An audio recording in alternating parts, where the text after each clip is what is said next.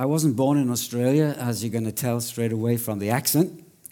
Usually people start off by saying, Are you Irish? Then Scottish, then from Pakistan, and then occasionally, uh, what's that other country called? Wales. I'm Welsh.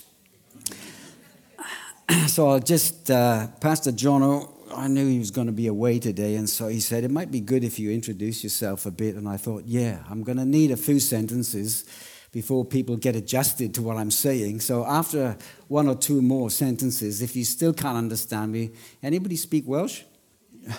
Come, oh, okay, there's, there's one. That's good. Uh, so you can get an interpreter if you need to.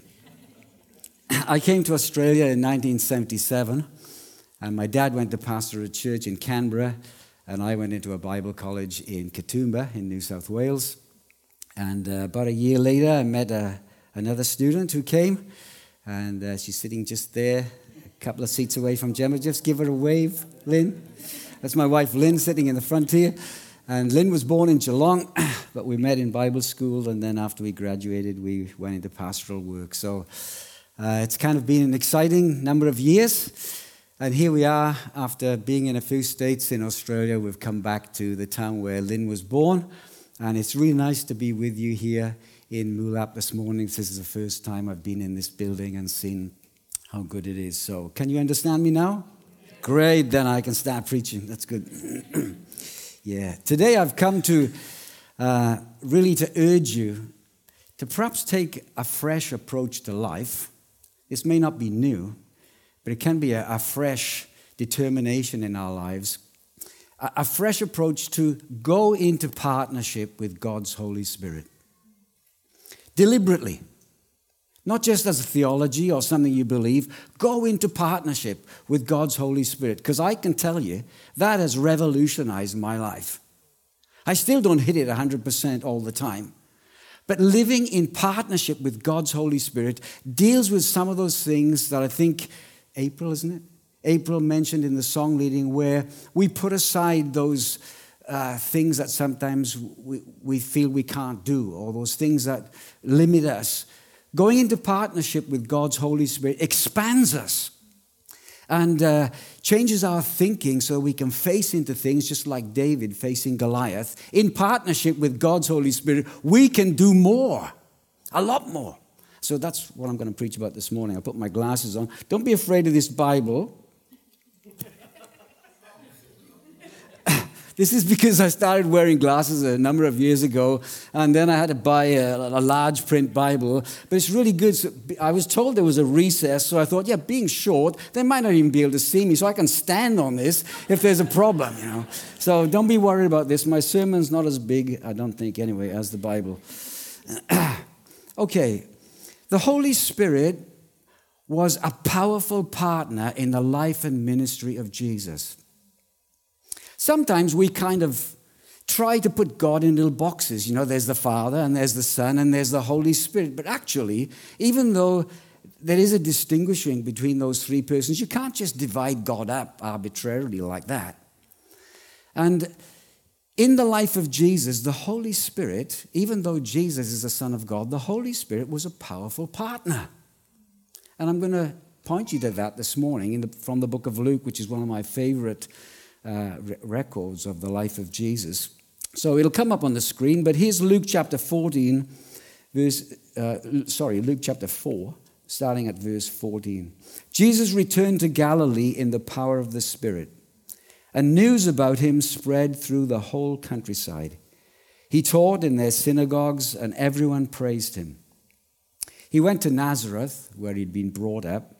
And on the Sabbath day, he went into the synagogue, as was his custom, and he stood up to read. The scroll of the prophet Isaiah was handed to him, and unrolling it, he found the place where it is written, The Spirit of the Lord is upon me, because he has anointed me to preach good news to the poor. He has sent me to proclaim freedom for the prisoners and recovery of sight for the blind, to release the oppressed, and to proclaim the year of the Lord's favor. Then he rolled up the scroll, gave it back to the attendant, and sat down. And the eyes of everyone in the synagogue were fastened on him. And he began by saying to them, Today, this scripture is fulfilled in your eyes. That would have been a great place to be that day. Nobody would have fallen asleep that day. I just want you to notice the words in verse 14 there in the power of the Spirit. Jesus came into Galilee ministering in the power of the Spirit. We sometimes don't associate clearly that the Holy Spirit and the person of Jesus in the way things worked in his ministry, but that's what I want to draw your thoughts to this morning for a moment. We know that Jesus is, is an amazing person. He's unique. There's nobody else like him in all of creation or outside of that. He's the eternal Son of God. He's forever lived in a relationship with God the Father and God the Holy Spirit. They've had this wonderful communion going on forever and forever and forever. And that's all I'm going to say about the Trinity because who really knows how to describe that? In John's Gospel, chapter 1, Jesus is called the Word of God. Because it was through Jesus, God spoke and created all this world in which we live and the universe outside. The ones into which we've sent the Hubble telescope, and then the later one, the James Webb Telescope, if you've seen some of the pictures on, that are available online. And some of those pictures are amazing. I just love seeing all that stuff. And those telescopes are still exploring, looking for data and sending it back in pictures, trying to probe the extent of the expanse of the universe that God has made. Jesus did that as the Word of God from the very beginning. So we're talking about somebody who's amazing. So it's kind of mind boggling that when you go to the book that Paul wrote to the Philippian church, Philippians chapter 2, he says that this amazing person of Jesus made himself nothing, which literally means he emptied himself. He laid aside all those privileges and abilities as the eternal Son of God when he came, and his glory as well, that was kind of hidden, and he came here to live among us 2,000 years ago as a sinless man, and he walked among us for a period of time. So, that amazing person who brought it all into being came into his own universe that he had created, and he walked around, and he, he was God in human form, but he looked just like us. I can't wait to meet him, you know. It's, I wouldn't mind dying tonight, it'd be great. Just go be catapulted into the presence of God. Life is good here for a while, and with the blessing of God upon life, it's even better. But to go and stand and meet Jesus and talk to the Father, and I don't know, oh, it's going to be amazing. I promised myself I wouldn't digress this morning. Uh, I've been kindly given a clock that counts down to remind me, um, so I'll stick to this. the very beginning of Jesus' life was in partnership with the Holy Spirit. Do you remember the story that we're going to look at? We've been reminded of Christmas coming up pretty soon. Uh, in Luke chapter 1, uh, the very beginning of Jesus' life was in partnership with the Holy Spirit. Let me read Luke 1, verses 34 and 35. I've got Luke 1 here somewhere. Where is it? How, well, this is Gabriel talking to Mary, announcing that she's going to have a baby. How will this be, Mary asked the angel, since I am a virgin? The angel answered, The Holy Spirit will come upon you, and the power of the Most High will overshadow you. So the Holy One to be born will be called the Son of God. Jesus was supernaturally conceived in the womb of Mary by the power of the Holy Spirit. Right there at the beginning of his humanity, there's this dynamic partnership going on. I can't explain to you how that happened. I only know it's simply a statement from the Word of God. And then 30 years later, as he's now gone through childhood and teenage years and coming to adulthood, all those years that we don't think about Jesus much, we don't know much about those years. Just before he begins his public ministry, he comes down to the River Jordan where John the Baptist is baptizing. And John baptizes him. And John says that he saw heaven opened up when Jesus was baptized, and the Holy Spirit comes down on him in bodily form like a dove and remains on him. What is happening here? Jesus is about to step into public life from those years of hidden obscurity of 30 years since he was born. He's about to step into public life and announce himself to the Jews as the promised Messiah and begin to proclaim himself as the one who would become the Savior of the world. And God is coming up, the, Holy Spirit is coming upon him to empower him for his public ministry as the Messiah and the Savior.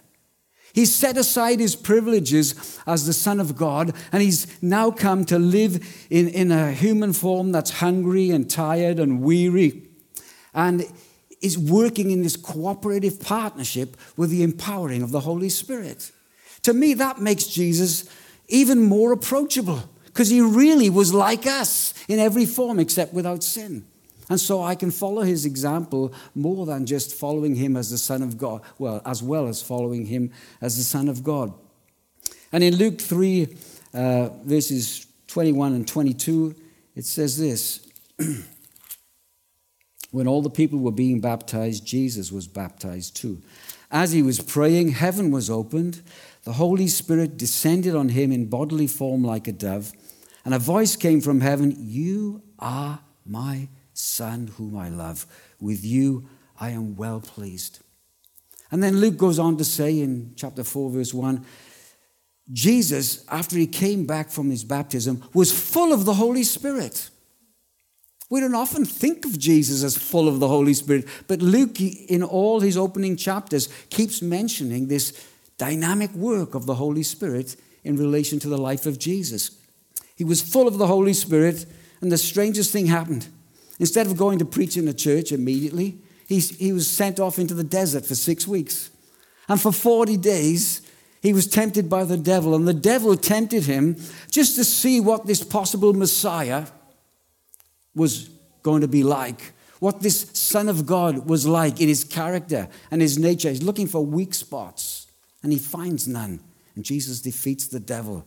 And Luke says he comes back from the desert and he starts ministering in Galilee in the power of the Spirit. In the power of the Spirit. This is an important thing to think about for us too. You know, he comes to his hometown in Nazareth, which I think was probably about a year after he came back from the desert, actually, even though Luke skips over a bit of this. He comes to his hometown and he reads from Isaiah and he says, The Spirit of the Lord is upon me. Now, this is the Son of God, but he's in human form talking within those accepted limitations of his humanity and his ministry. He says, The Spirit of the Lord is upon me and he has anointed me to preach. He was aware of this partnership with the Holy Spirit in his life. And as God's unique Son, in human form, John says that Jesus did so many miraculous things in his ministry. If you took if you tried to write down all the things that Jesus did, the world wouldn't be big enough to contain all the books that would have to be written. So, even in the four Gospels, we've only got a selected record under inspiration of what Jesus did. A day in the life of Jesus would have been amazing.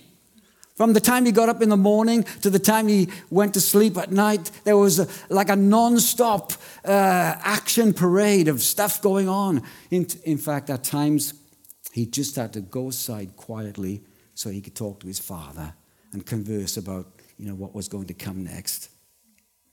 And after three years of public ministry in the power of the Spirit, we know that Jesus gave himself instead of me and instead of you he didn't have any sin like us, but he gave his life. He was crucified upon a cross as a sacrifice for the forgiveness for sins. And he rose again on the third day. And now, by putting our faith in him, if we choose to do so, and surrendering our life to him, we can have forgiveness for our sin and come into a relationship with God. And I'm here to tell you this morning, and I'm going to change my focus now, we can also know what it's like to live in the power of the Spirit. It's better than just living, doing your best. So let's switch over to that. The Holy Spirit wants to be a powerful partner in your life and in mine. I've really needed this in my life. I forget it sometimes and I try to do stuff just by myself. And you know what? It's tough. It's hard doing stuff by yourself. I quite like having the Holy Spirit as a partner. We're not 100% sinless like Jesus, but if we're a follower of Jesus, we've been made new, our sins are forgiven, we've been brought into a right relationship with God, and the future is kind of exciting. And I'm sharing this message today because I know that even when we've given our lives in surrender to the Lord Jesus, there's sometimes a struggle that goes on, and we're aware of our own human limitations. At least I am. I was born very short, so I have to usually stand on things so people can see me. We have limitations. I have a strange accent when I talk to people, especially for the first time. I'm not as clever as some. I haven't perhaps had the education of some. I never was particularly strong. I had an injury to my leg when I was small, and so uh, I could never play contact sports. All kinds of, you can relate, you, you've got limitations too, and sometimes we allow the sense of our limitations to affect what we're willing to attempt to do in life. Sometimes we make mistakes and we say, Oh, I'm only human. Well, it's kind of true, but we can feel self conscious. When I was a boy, I was terribly self conscious. I hated to be in the public spotlight. Oh, in fact, I've been preaching for a few years now, but I'd quite rather sit down there and let somebody else come up here and do all the work. Sometimes we feel a bit inadequate. Sometimes we feel, oh, it's a bit hard to talk to other people about Jesus. I can't find the, the words to say. And to attempt to do something for God, maybe to serve through the church or to serve some way in the community, that's a tough thing for me. You know, I, if you only knew my background, the things I've been through, and what has affected me, and we kind of look at ourselves through that kind of lens. But I think God, I'm sure He has just reminded me of this truth today to speak it with you because when we sometimes feel we can't do it, that's not the whole truth. That is not the story that God wants us to play through our minds. He wants His word to become the narrative by which we live in our lives. And He wants to remind us this morning we are not facing into things just by ourselves, but we are able to approach life with this fresh awareness. I can live life in the power of God's Spirit because He has come to be a partner in my life, just like He did with Jesus. Nonetheless. So you might truly and correctly understand, well, I could never be quite like Jesus, but you can reflect his image and his nature in your own personality. And you can have the same spirit empowering your life as empowered his life. So you can do maybe some significant things. And that's what I think we need to, you know, expand in our minds. God never intended us to just to try to do our best. Our best is good. Let's do our best for God. That's always a good thing. But if you have put your faith in Jesus, He has given the Holy Spirit to be a powerful partner in our life so that we can approach life like Jesus in the power of the Spirit. You remember what Jesus said to His disciples after He rose from the dead and before He went back to heaven? In Acts chapter 1 and verse 8, He said, I'm going to send you out to be my witnesses all over the world, but you will receive power when the Holy Spirit comes upon you. And then you'll be my witnesses in Jerusalem, then out to Judea, then out to Samaria, and to the furthest parts of the earth. And depending on your translation in very fine print, it says, and eventually you'll get to the suburb of Moolap in Geelong, and then you'll affect the whole community, and they can see reflected in your life what a life empowered by the Spirit is going to be like. But don't go and try to do it until you get this power. Because that's how God meant us to live. Not just doing our best, but having His best added to ours. And that makes a huge difference.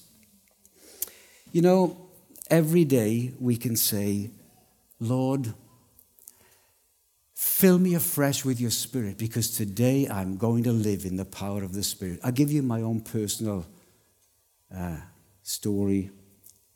I get up every morning and I have a shower. I'm sure you're glad about that. I had one this morning. Yeah, my wife said she's glad.